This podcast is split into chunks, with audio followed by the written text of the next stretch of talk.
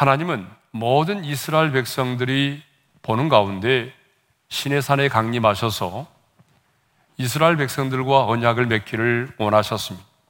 그런데 하나님은 신의 산에 강림하시기 전에 모세에게 준비하여 셋째 날을 기다리게 하라고 말씀을 하셨습니다. 자, 우리 11절의 말씀이죠. 함께 읽겠습니다. 준비하여 셋째 날을 기다리게 하라. 이는 셋째 날에 나 여호와가 온 백성의 목전에서 신의 산에 강림할 것임이니 막연하게 하나님의 강림을 기다리지 말고 준비하여 하나님의 강림을 기다리게 하라고 말씀을 하셨습니다.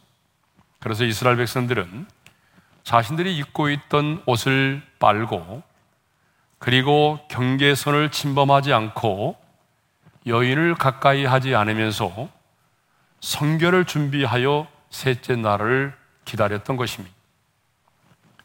그런데 이제 마침, 마침내 하나님께서 약속하신 그 셋째 날의 아침이 밝았습니다. 그래서 오늘 본문은 셋째, 셋째 날 아침으로 시작을 하고 있습니다. 어쩌면 많은 이스라엘 백성들은 과연 하나님께서 셋째 날에 강림하실까? 아니, 하나님이 강림하신다고 한다면 어떤 모습으로 강림하실까를 생각하면서 잠을 이루지 못했을 것 같습니다. 자, 그런데 이제 마침내 하나님께서 약속하신 그 셋째 날의 아침이 밝았습니다. 그러면 하나님이 약속하신 셋째 날의 아침은 셋째 날에 하나님은 어떻게 강림하셨을까요? 자, 오늘 보면 16절 상반절의 말씀을 우리 함께 읽겠습니다. 다 같이요. 셋째 날 아침에 우레와 번개와 빽빽한 구름이 산 위에 있고 자, 셋째 날 아침에 하나님께서 신의 산에 강림하셨는데요. 모든 사람이 볼 수 있도록 강림하셨습니다. 자, 우레와 번개가 있고 빽빽한 구름이 산 위에 있었다라고 말하고 있어요. 자, 여기서 우레는요, 천둥을 일컫는 말이죠. 그리고 번개는 초월적인 성광을 말합니다. 그런데 이 번개로 사용된 단어가 복수이니까 단 한 번만 번개를 치는 것이 아니라 계속되는 성광들이 번쩍번쩍거리면서 이제 비치고 있었습니다. 그리고 빽빽한 구름이 산 위에 있었습니다. 빽빽한 구름은요, 일반적인 구름이 아니라 굉장히 두꺼운 구름, 많은 구름을 말하죠. 그러니까 우려와 번개는 누구도 근접할 수 없는 하나님의 영광과 권능과 이염을 말하고 빽빽한 구름은 강력한 하나님의 임재를 상징하는 것입니다. 그런데 거기서 끝나는 것이 아니라 진중에 있는 모든 백성이 다 듣고 두려워 떨 정도로 매우 큰 나팔 소리가 하늘과 땅에 울려 퍼지고 있었습니다. 자, 우리 16절 하반절의 말씀을 읽겠습니다. 다 같이요. 나팔 소리가 매우 크게 들리니 진중에 있는 모든 백성이 다 떨더라. 자, 그러면 이 나팔은 누가 불었을까요? 하나님이 친히 나팔을 불면서 강림하셨을까요? 아니죠. 성경을 보게 되면 나팔은요, 언제나 천사들이 붑니다. 그러면 왜 하나님이 신의 산에 강림하실 때 천사들은 나팔을 불었죠? 하나님의 영광스러운 강림을 선포하기 위해서 나팔을 불었던 것입니다. 자, 성경을 보게 되면 나팔은요, 왕이 임하실 때, 그리고 어떤 시작과 선포를 알릴 때에 천사들이 나팔을 불었어요. 요한계시록을 보게 되면 하나님의 심판이 시작될 때에, 하나님의 심판이 선포될 때에 일곱 천사가 일곱 나팔을 붑니다. 그리고 데살로니가 전서를 보게 되면요. 예수님이 심판의 주로 재림하실 때에 천사들이 나팔을 불죠. 그러니까 하나님이 강림하시리라 약속된 셋째 날 아침에 하나님은요, 형언할 수 없는 그 영광과 이엄 속에 신의 산에 강림을 하신 것입니다. 눈에 보이지 않은 영이신 하나님께서 온 이스라엘 백성들이 눈으로 볼 수 있고 귀로 들을 수 있고 느낄 수 있는 그런 방식으로 신의 산에 강림을 하신 겁니다. 초자연적인 현상을 동반하여 하나님이 강림을 하신 거죠. 이렇게 하나님이 약속하신 셋째 날 아침에 신의 산에 강림하실 때에 모세는요, 그 하나님을 맞으러 나아갔습니다. 그런데 모세 홀로 나간 것이 아니라 이스라엘 백성들을 그 진 가운데 있는 이스라엘 백성들을 거느리고 이스라엘 백성들과 함께 하나님을 맞으러 나아갔다는 거죠. 자, 17절의 말씀을 함께 읽겠습니다. 다 같이요.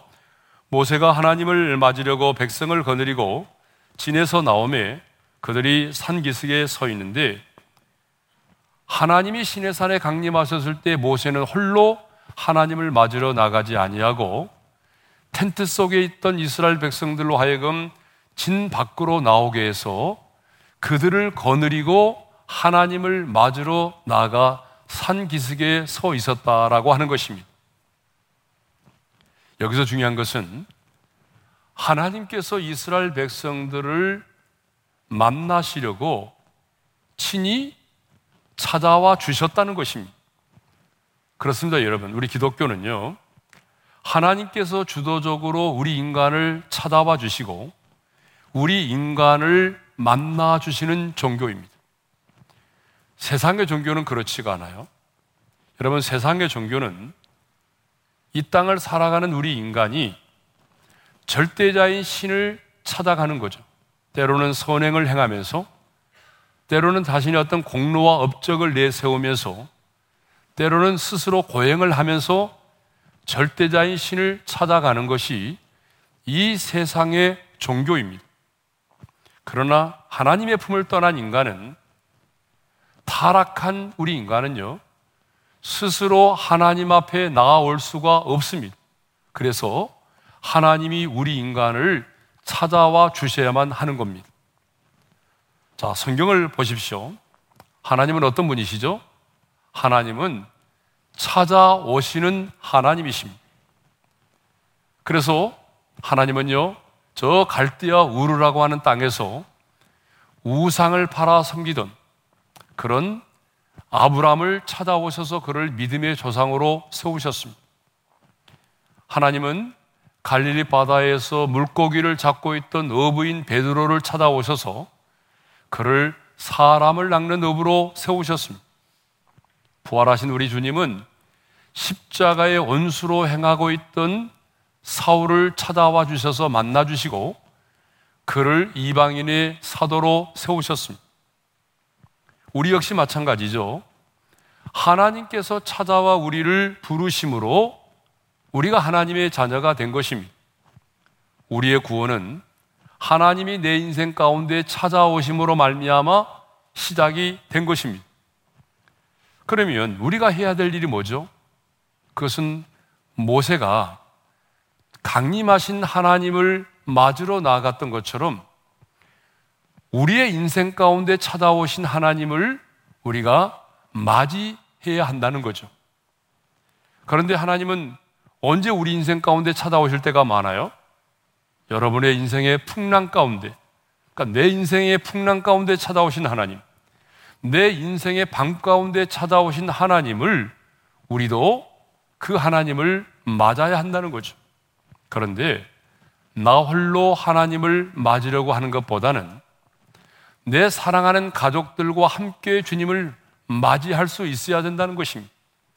우리 주님이 재림하시는 그 영광스러운 그날에도 나 홀로 주님을 맞는 것이 아니라 내 사랑하는 가족들과 함께 내가 기도했던 그 많은 사람들과 함께 이 땅에 오신 주님을 맞이할 수 있기를 바랍니다. 18절을 보게 되면 신의 산에 강림하신 그 하나님의 강림을 좀 더 리얼하게 설명하고 있어요. 자, 우리 18절의 말씀을 함께 읽겠습니다. 다 같이요. 신의 산의 연기가 자욱하니 여호와께서 불 가운데서 거기 강림하심이라. 이번에는 하나님이 불 가운데 강림하셨다라고 말씀하고 있어요. 왜 하나님은 불 가운데 강림하셨을까요? 여러분, 불은요, 만물을 태워서 소멸시키는 능력이 있습니다. 그래서 히브리서 기자는 우리 하나님을 소개할 때에 우리 하나님은 소멸하는 불이심이라고 그렇게 소개를 하고 있습니다. 그러므로 하나님께서 불 가운데 강림하셨다라고 하는 것은 모든 죄와 불의에 대하여 진노하시며 그 죄에 대하여 심판하시는 분이심을 드러내기 위해서 하나님은 불 가운데 강림하신 것입니다. 하나님이 불이시다라고 하는 말이 아닙니다. 하나님이 불 가운데 강림하신 것은 우리 하나님은 죄와 불의에 대하여 진노하시고 그 죄에 대하여 심판하시는 하나님이심을 드러내기 위해서 하나님은 이 불 가운데 강림을 하셨던 것입니다. 그래서 우리가 성경을 보게 되면 하나님의 심판이 언급될 때마다 불이 나옵니다. 그래서 우리 예수님도 세상 끝날의 심판을 이렇게 말씀하셨어요. 우리 함께 읽겠습니다. 다 같이요. 세상 끝에 천사들이 와서 의인 중에서 악인을 갈라내어 불뭇불에 던져 넣으리니 거기서 울며 이를 갈리라. 그래서 우리 하나님이 하나님께서 불의와 죄에 대하여 진노하시고 그 죄에 대하여 심판하시는 분이심을 드러내기 위해서 하나님이 불 가운데 강림을 하셨다는 것입니다. 이렇게 모세가 이스라엘 백성들을 거느리고 하나님을 맞으러 나갔을 때에 점점 나팔 소리가 커지기 시작하더니 모세의 말에 하나님께서 음성으로 대답을 하셨습니다.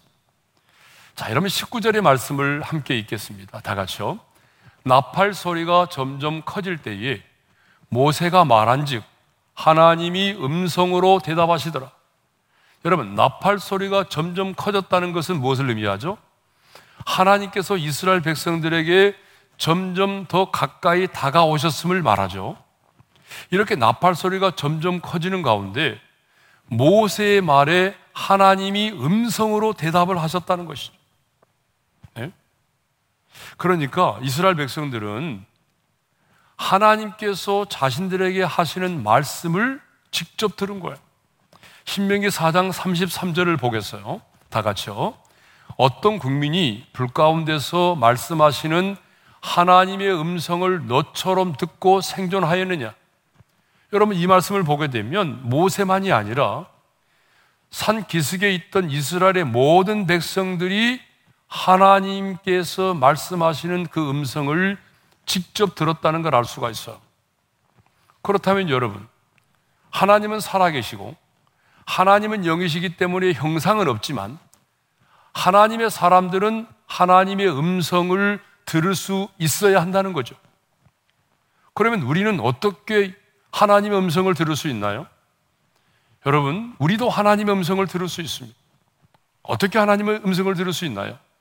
물론, 특별하게 어떤 사람들에게는 하나님의 음성을 직접 듣는 경우도 없지 않아 있지만, 오늘 이 시대는 성령의 감동으로 기록된 말씀을 통해서 하나님이 우리에게 말씀하신다는 거죠. 예? 왜 하나님은 성령의 감동으로 기록된 말씀을 통해서 우리에게 직접 말씀하실까요? 그것은 하나님의 말씀은 영이요 생명이기 때문입니다. 하나님의 말씀이 영이라고 하는 것은 영은 시간과 공간을 초월하는 것입니다. 그러니까 하나님께서 모세에게 하셨던 말씀, 그리고 이스라엘 백성들에게 하셨던 말씀은 시간과 공간을 초월해서 오늘 이 시대를 살아가는 저와 여러분들에게 주시는 말씀이 되는 거죠. 그렇기 때문에 우리는 성령의 감동으로 기록된 말씀을 통해서 하나님의 음성을 오늘 또 들을 수 있는 것입니다. 또 여기서 중요한 것은 하나님이 모세의 말에 대답하실 때에 모든 이스라엘 백성들이 알아들을 수 있는 언어와 소리로 하나님이 대답하셨다는 것입니다. 말씀하셨다는 거죠. 자, 만일 하나님께서 우리 인간들이 알아들을 수 없는 천상의 언어로 말씀을 하셨다고 한다면 여러분 어떻게 될까요?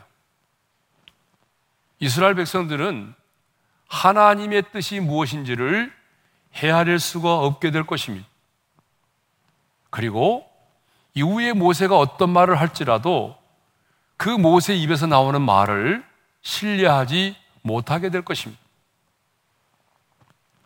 만일 하나님이 천국의 언어로, 지상의 언어가 아닌 천국의 언어로만 말씀을 하신다고 한다면 이 땅에 있는 수많은 사람들은 그 하나님의 말씀을 들어도 이해할 수가 없고 하나님의 뜻을 분별할 수가 없을 것입니다. 현재 세계에는 7,100여 개의 언어가 통용되고 있다고 합니다. 여러분, 사람과 사람을 만났을 때도 언어가 통하지 않으면 얼마나 답답한지 모릅니다. 어, 우리 몇 년 전에 인도에서 단일 기도회 강사님이 오셨는데요. 그때 보니까 참 같은 인도에서 오신 분이라도 서로 통역을 하지 않으면 말을 할 수가 없어요. 저는 깜짝 놀랐어요. 아니, 같이 인도에서 오신 분인데 사는 지역이 다르다 보니까 두 사람끼리 대화가 안 되는 거예요. 통역을 해야만이 대화가 되는 거예요. 여러분, 우리가 이 땅을 살아가면서 이렇게 오늘 또 지구촌의 수많은 사람들이 자신들의 언어로 하나님을 찬양하고 자신들의 언어로 하나님 앞에 부르짖어 기도하는데 하나님께서 우리의 찬양과 기도를 하나님이 이해하지 못하시고 또 하나님께서 우리가 알 수 없는, 우리가 이해할 수 없는 하나님 당신의 언어로만, 천상의 언어로만 하나님이 우리에게 말씀하신다면 어떻게 하나님과 우리 사이에 친밀한 사귐과 교제가 이루어질 수 있겠습니까? 그런데 우리 하나님은 그렇지 않습니다. 어떤 부족이, 오늘 지구상에 살고 있는 어떤 사람이 어떤 말을 할지라도 하나님은 우리가 하는 모든 찬양과 기도를 들으시고 또 우리가 들을 수 있는 그 단어로, 우리가 들을 수 있는 그 언어로 하나님이 응답해 주신다는 것입니다. 21절을 보게 되면 하나님은 신의 산에 강림하시고 모세를 다시 산 위로 부르셨습니다. 그리고 모세에게 이렇게 말씀하십니다. 모세야, 너는 내려가서 백성을 경고하라고, 경고, 백성들에게 경고하라고 말씀하십니다. 자, 우리 21절의 말씀을 함께 읽겠습니다. 다 같이요. 여호와께서 모세에게 이르시되 내려가서 백성을 경고하라. 백성이 밀고 들어와 나 여호와에게로 와서 보려고 하다가 많이 죽을까 하노라. 하나님은 모세에게 내려가서 백성을 경고하라고 말씀하셨어요. 무엇을 경고하라는 얘기입니까? 이스라엘 백성들이 그 신의 산의 그 엄청난 영광을 보고 혹시나 호기심 때문에 경계선을 넘지 않도록 하나님께 근접하지 못하도록 경고하라는 거죠. 그 이유는 나 여호와에게로 와서 보려고 하다가 많이 죽을 수 있기 때문이라는 거죠. 그런데 하나님은요, 우리 지난번에 살펴보았잖아요. 신의 산에 강림하시기 전에도 모세에게 동일한 경고를 하셨어요.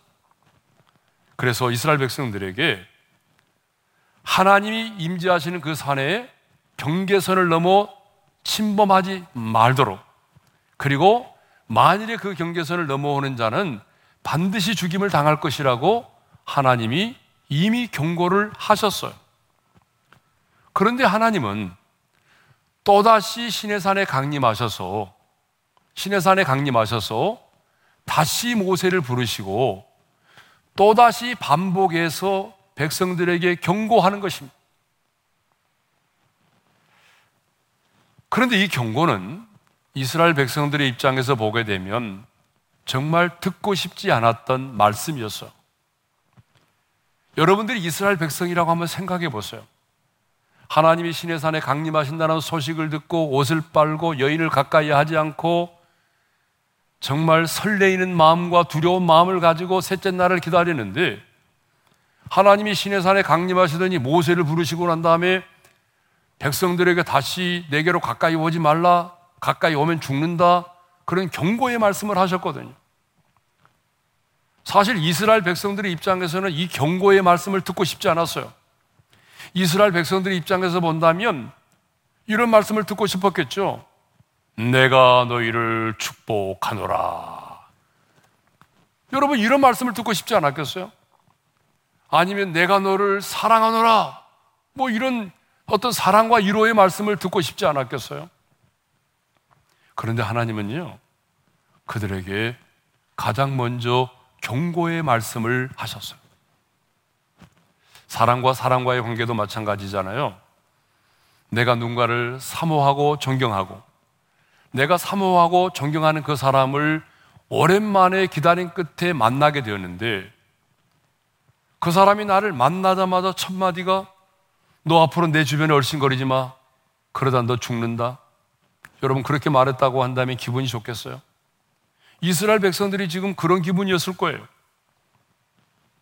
그런데 하나님은 가뜩이나 두려워 떨고는 이스라엘 백성들에게 경계선을 넘지 말라는 경고를 반복해서 하고 계십니다. 하나님의 입장에서는 그 경고가 더 중요했기 때문이죠. 왜 그럴까요? 이 경고의 말씀이 그들을 죽음으로부터 죽음을 면할 수 있는 축복이 되기 때문에 그래요. 그래서 하나님은요, 마당 먼저 백성들을 경고하신 것입니다. 네.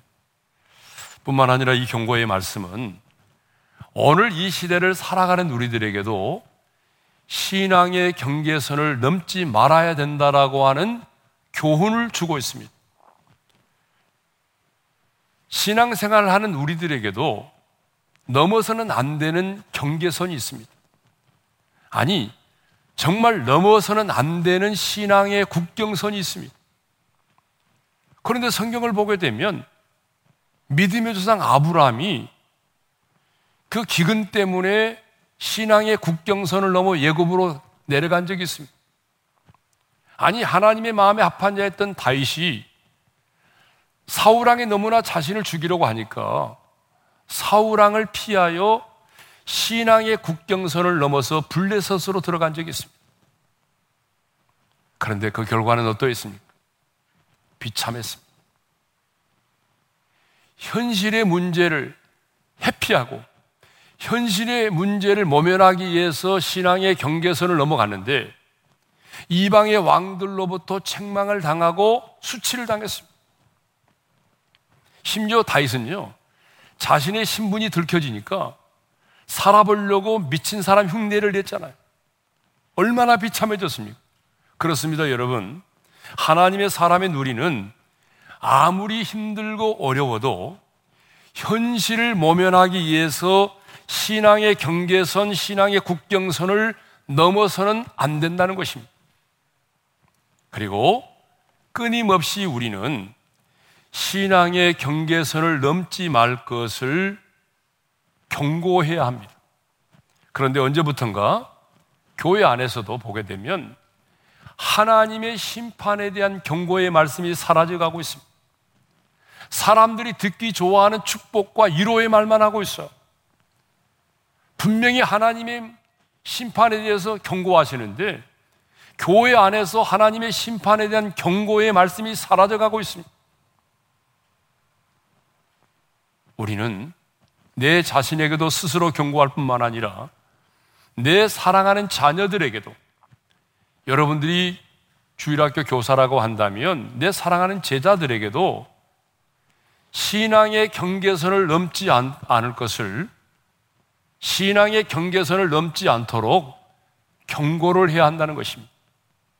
왜냐하면 그 경고는 그 사람의 영혼을 살릴 수 있는 유일한 길이기 때문이죠. 자, 이렇게 경계선을 침범하지 말 것을 경고하신 하나님은 이어서 제사장들에게 그 몸을 성결히 할 것을 요구하고 계십니다.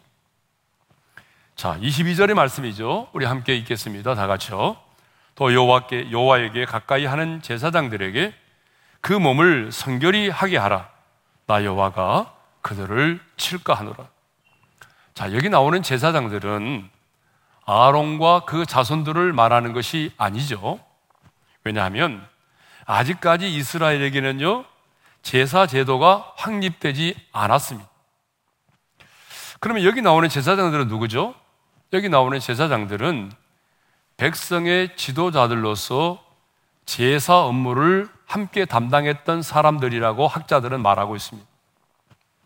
그런데 하나님은요, 다른 사람이 아닌 이 제사장들에게 더 많은 성교를 요구하고 있다는 거죠.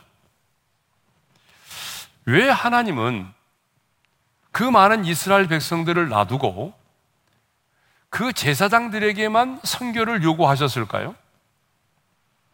그 이유가 있습니다. 우리 말씀을 한번 볼까요? 다 같이 읽겠습니다. 여호와에게 가까이 하는 제사장들에게 그 몸을 성결히 하게 하라. 제사장들은 여호와에게 가까이 하는 자들이기 때문이라는 거예요. 자, 여기서 우리는 중요한 사실을 깨닫게 되죠. 하나님을 가장 가까이에서 섬기는 특권을 가진 제사장들은 다른 사람보다 훨씬 더 순결한 삶을 살아야 된다는 것입니다. 그렇습니다. 우리 하나님은 하나님을 가까이 하고자 하는 자들에게 더 많은 성결을 요구하신다는 것입니다. 오늘 또 우리 하나님은요, 이 세상의 사람들에게 성결을 요구하지 않아요. 오늘 또 하나님은 누구에게 성결을 요구하십니까? 오늘 또 하나님은 누구에게 더 많은 성결을 요구하십니까? 하나님의 자녀된 저와 여러분들에게 더 많은 거룩과 성결을 요구하십니다. 왜 그럴까요? 저와 여러분은 왕 같은 제사장이기 때문입니다. 베드로전서 2장 9절의 말씀을 읽겠습니다. 너희는 택하신 족속이요 왕 같은 제사장들이요. 여러분 우리는 왕 같은 제사장들로서 언제든지 하나님의 보좌 앞에 나아가서 하나님을 만나고 하나님과 교제할 수 있는 사람이기 때문에 하나님은 오늘 우리에게 이 세상의 사람들과는 비교될 수 없는 더 많은 순결을 우리에게 요구하고 있다는 거죠. 오늘 또 우리 하나님은 하나님 당신에게 가까이 나오려고 하는 자들에게 더 많은 성결을 요구하십니다. 물론 우리의 성결이 하나님께로 나아갈 수 있는 유일한 기준이고 또한 유일한 조건은 아닙니다. 그러나 우리 하나님이 거룩하신 분이기 때문에 그 거룩하신 하나님과 친밀한 사귐을 가지려고 하는 자는 거룩하신 하나님의 임재 속에 머물러 있으려고 하는 자는 누구보다도 더 성결해야 된다는 것입니다. 그래서 하나님은 우리에게 구원의 조건으로서 성결을 요구하는 것이 아니라 하나님과의 친밀한 사귐을 위해서 하나님의 임재 속에 거하는 삶을 살도록 하기 위해서 우리에게 이 성결을 더 많은 성결을 요구하시는 것입니다. 그러면 이제 마지막으로 하나님이 신의 산에 이런 초자연적인 현상을 동반하면서 강림하셨을 때에 이스라엘 백성들이 보인 반응에 대해서 생각해 보도록 하겠습니다. 하나님이 시내산에 강림하실 때에 모든 사람들이 눈으로 볼 수 있고 귀로 들을 수 있고 감각적으로 느낄 수 있도록 초자연적인 모든 현상을 동반하여 강림하셨습니다. 그러면 이스라엘 백성들은 그 산 위에 신의 산 위에 있는 빽빽한 구름을 보면서 그리고 쩌렁쩌렁 울려, 울리는 그 천둥의 소리를 들으면서 그리고 계속되는 번개의 성광을 보면서 아니 하나님의 강림을 선포하는 나팔 소리를 들으면서 불 가운데 강림하신 그 하나님의 영광을 보면서 이스라엘 백성들은 어떻게 반응했을까요? 할렐루야를 외치고 손뼉을 치고 옆에 있는 손을 옆에 있는 사람들의 손을 잡고 아니면 껴안고 기뻐했을까요? 아닙니다. 이스라엘의 모든 백성들은 한결같이 다 두려워 떨었습니다. 16절 하반절의 말씀을 읽겠습니다. 다 같이요. 진중에 있는 모든 백성이 다 떨더라. 한없이 크신 거룩하신 하나님의 영광과 능력과 이음을 보면서 이스라엘 백성들은 도리어 두려워 떨었습니다. 여러분 그렇습니다. 피조물인 우리 인간은 죄인된 우리 인간은 누구도 하나님 앞에 설 수가 없습니다. 범죄하여 타락한 우리 인간은 하나님의 임재 앞에 두려워 떨 수밖에 없습니다. 왜냐하면 하나님은 죄를 미워하시고 심판하시는 거룩하시고 의로우신 하나님이시기 때문에 죄인인 우리는 하나님의 그 영광을 보는 순간에 하나님의 임재 앞에서 우리는 두려워 떨 수밖에 없는 것이죠.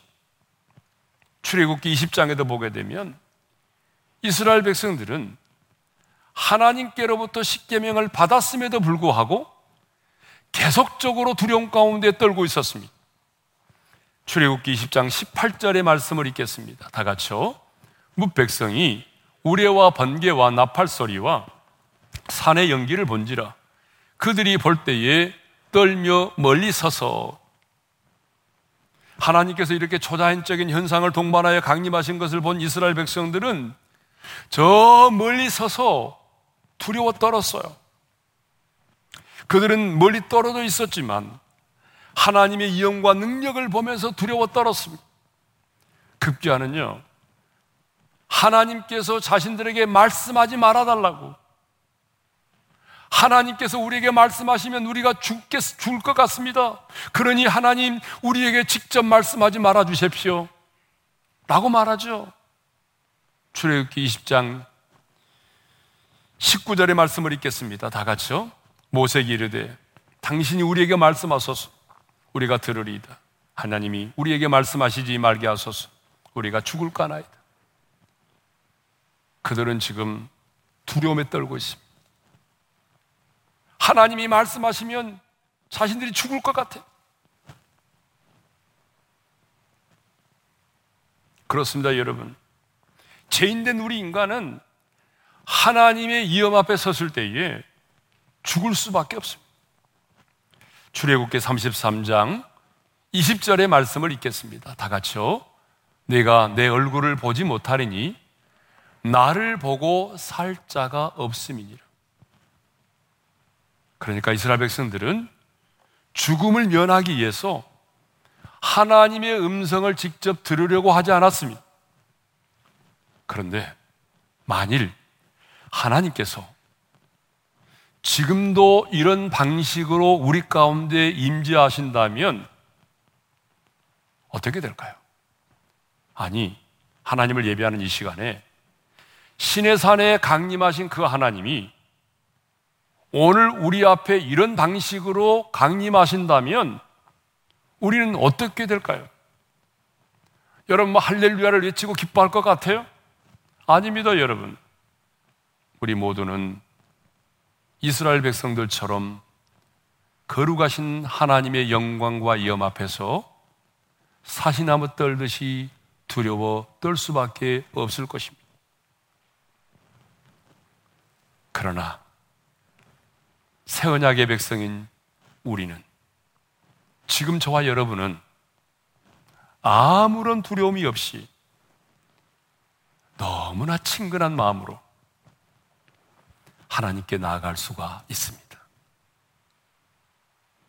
이것이 율법 아래 있던 옛 언약의 백성들과 새 언약의 백성인 우리가 누리는 신앙의 특권이 다르다는 것입니다. 히브리서 10장 19절의 말씀을 읽겠습니다. 다 같이요.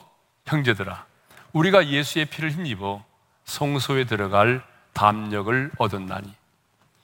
히브리서 4장 16절의 말씀도 함께 읽겠습니다. 다 같이요.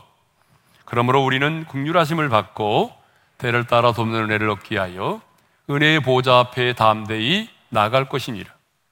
그렇습니다. 새 언약의 백성인 우리는 언제든지 누구든지 예수의 보혈을 힘입기만 하면 담대히 은혜의 보좌 앞에 나아갈 수 있습니다. 여러분, 신의 산에 임하셨던 그 영광보다도 더 거룩하고 더 영광스러운 은혜의 보좌 앞에 우리는 나아갈 수가 있습니다. 그것도 마지못해 나가는 것이 아니라 아주 담대히 당당하게 나아갈 수가 있습니다. 아니, 나아가는 정도가 아니라 주님의 품에 안겨서 참된 안식과 평안까지도 누릴 수 있습니다. 왜 그럴까요? 그것은 하나님의 아들이신 예수님이 2000년 전에 인간의 몸을 입고 이 땅에 오셔서 저와 여러분의 죄를 담당하시고 십자가에 별려 죽으심으로 우리의 죄값을 완벽하게 지불하셨기 때문입니다. 그래서 예수님이 십자가에 달려 죽으실 때 다 이루었다라고 말씀하셨잖아요. 다 이뤘다는 말이 무슨 말입니까? 죄값을 완벽하게 지불했다, 청산했다는 말이에요. 그래서 예수님이 십자가에 달려 죽으실 때에 하나님의 임재가 있는 지성소를 가로막고 있던 성소의 휘장이 이에서부터 아래로 찢어졌잖아요. 그래서 누구든지 예수의 보혈을 힘입기만 하면 하나님의 보좌 앞으로 나아갈 수 있도록 하나님이 새로운 길을 열어주셨단 말이죠. 뿐만 아니라 우리는 새 언약의 백성은 우리는 신분이 바뀌었어요. 우리가 율법 아래 있을 때 우리의 신분은 제종이었습니다. 그러나 이제는 예수를 믿음으로 말미암아 의롭담을 얻은 우리는 의의 종입니다. 아니 하나님의 자녀가 됐어요. 하나님의 자녀가 되는 권세를 얻었습니다. 그렇기 때문에 우리는 언제든지 누구든지 예수의 보혈을 힘입기만 하면 신의 산의 영광보다 더, 더 아름답고 더 풍성한 그 은혜의 보좌를 향해서 나아갈 수가 있는 것입니다. 율법 아래 있던 내던약의 백성들은 하나님의 임재 앞에서 두려워 떨었습니다. 그리고 하나님의 경고를 무시하고 나가는 자는 죽을 수밖에 없었습니다. 그러나 새 언약의 백성인 우리는 더 이상 두려워 떨지 않습니다. 아니, 하나님을 아빠, 아버지라고 부르면서 예수의 보혈을 힘입어 그 은혜의 보좌 앞에 담대히 나아갑니다. 이것이 바로 새 언약의 백성에 누리는 특권이고 축복입니다. 저는 우리 오륜의 성도들이 새 언약의 백성으로서 이 놀라운 영광스러운 특권을 풍성하게 누리며 살기를 소망합니다. 옛 언약의 백성들은 하나님이 강림하셨을 때 두려워 떨고 하나님의 음성을 들으면 우리가 죽을까 하니 두렵다고 말했지만 새 언약의 백성은 우리는 오늘 또 하나님의 자녀된 권세를 가지고 예수의 보혈을 의지하여 은혜의 보좌 앞에 담대히 나가 그분의 얼굴을 배울 수 있고 그분과 교제할 수 있고 또 하나님이 주시는 참된 안식과 평안을 누릴 수가 있는 것입니다. 이번 한 주간 동안 새 언약의 백성으로서 하나님의 은혜의 보좌 앞에 나아가 하나님과 풍성한 하나님과 친밀한 사귐을 가지시고 하나님께서 우리를 위하여 예비해 두신 쌓아 두신 하나님의 은혜를 풍성히 누리는 한 주간이 되기를 바랍니다. 그리고 다가오는 단일 21일 동안의 기도회를 통해서 매일매일 은혜의 보좌 앞에 나아가 그 하나님의 전환을 배웠고 하나님의 보좌로부터 흘러나오는 생수를 마시면서 하나님과 친밀한 사귐이 우리 가운데 이루어지기를 주님의 이름으로 축원합니다. 오늘 주신 말씀을 마음에 새기면서 보혈을 지나 아버지 품으로 찬양하겠습니다. 보혈을 지나 하나님 품으로 보혈을 지나 아버지 품으로 보혈을 지나 하나님 품으로 한 걸음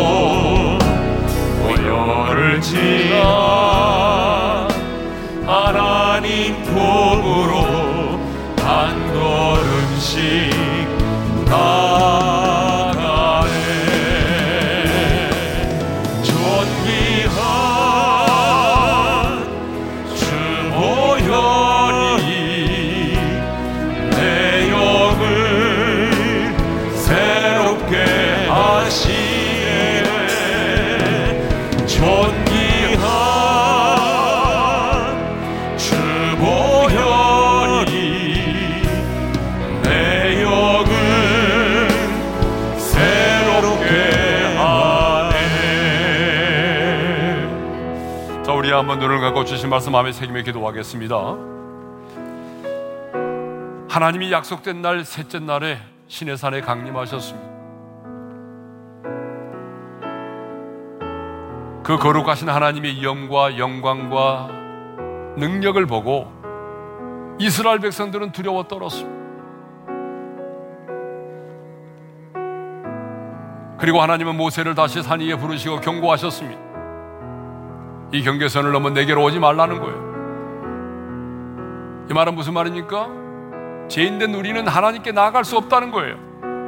죄인된 우리는 하나님을 보면 죽는다는 거예요. 그런데 오늘 새 언약의 백성은 우리는 어떻습니까? 주님이 십자가에서 내 모든 죄값을 완벽하게 지불하셨기 때문에 오늘 우리는 예수를 믿기만 하고 예수의 보혈을 힘입기만 하면 언제든지 하나님의 자녀로서 은혜의 보좌 앞에 담대히 나아갈 수 있습니다. 이것은 새 언약의 백성은 우리가 누릴 수 있는 특권이에요. 저는 우리 요린의 성도들 이번 한 주간 동안 끊임없이 주의 보혈을 찬양하고 예수의 이름으로 은혜의 보좌 앞에 나아가서 하나님과 친밀한 사귐을 풍성하게 나눌 수 있기를 원합니다. 21일간의 단열 기도회 기간에도 하나님의 은혜의 보좌 앞에 나가서 우리를 위하여 쌓아두신 하나님의 은혜를 풍성하게 누리는 21일간의 기도회가 되기를 위하여 기도합시다. 또 하나의 기도의 제목은 하나님은 하나님을 가까이 섬기는 제사장에게는 더 많은 성결을 요구하셨다는 것입니다. 우리는 이 세상의 사람들이 아닙니다. 우리는 왕 같은 제사장입니다. 그러므로 하나님은 오늘 또 우리에게 더 많은 성결을 요구하시는 것입니다. 그래서 하나님, 내가 하나님께로도 가까이 나아가기 위해서 하나님과 친밀한 사귐을 위해서 더 순결하고 거룩한 삶을 살아갈 수 있도록 도와주십시오. 오늘 주신 말씀을 붙들고 우리 주여 한번 외치고 기도하며 나가겠습니다. 주여! 할렐루야 우리 아버지 하나님 감사합니다. 하나님께서 약속의 말씀대로 신의 산에 강림하셨습니다. 이스라엘 백성들은 그 하나님의 영광을 보고 두려워 떨었습니다. 하나님은 내가 이곳으로 올라오지 말라 불가하노라 경고하셨습니다. 그렇습니다 주님 죄인된 우리는 누구도 하나님 앞에 나갈 수가 없습니다. 타락한 우리는 누구도 하나님 앞에 설 수가 없습니다. 누구도 그 하나님의 영광을 볼 수가 없습니다. 그런데 주님 우리에게 이런 특별한 은혜를 허락해 주셨습니다. 우리 주님 나를 위하여 십자가에 하셨습니다. 오늘도 행위로 우리의 문 앞에 나갈 수 있게 하심을 감사합니다. 새 언약의 백성들이들 이번 한 주간 동안도 주님의 보혈을 위하여 우리의 문 앞에 나가 하나님의 보좌 앞에서 어린한 젊지도 하시고 하나님의 전화를 배우게 하시고 하나님의 보좌 앞에서 쌓아두신 하나님의 은혜를 성하게 누리게 도와주시옵소서 왕 같은 제사장의 우리에게 더 많은 승리를 요구하시는 주님 하나님과의 친밀한 사귐을 위해서 하나님께서 가까이 나가기 위해서 이번 한 주간 동안도 순결하고 거룩한 삶을 살아가서 하나님이여 더 하나님께로 가까이 나갈 수 있는 하나님의 사람들이 되게 하여 주옵소서. 이제는 우리 주 예수 그리스도의 은혜와 하나님 아버지의 영원한 그 사랑하심과 성령님의 감동, 감화, 교통, 인도하심이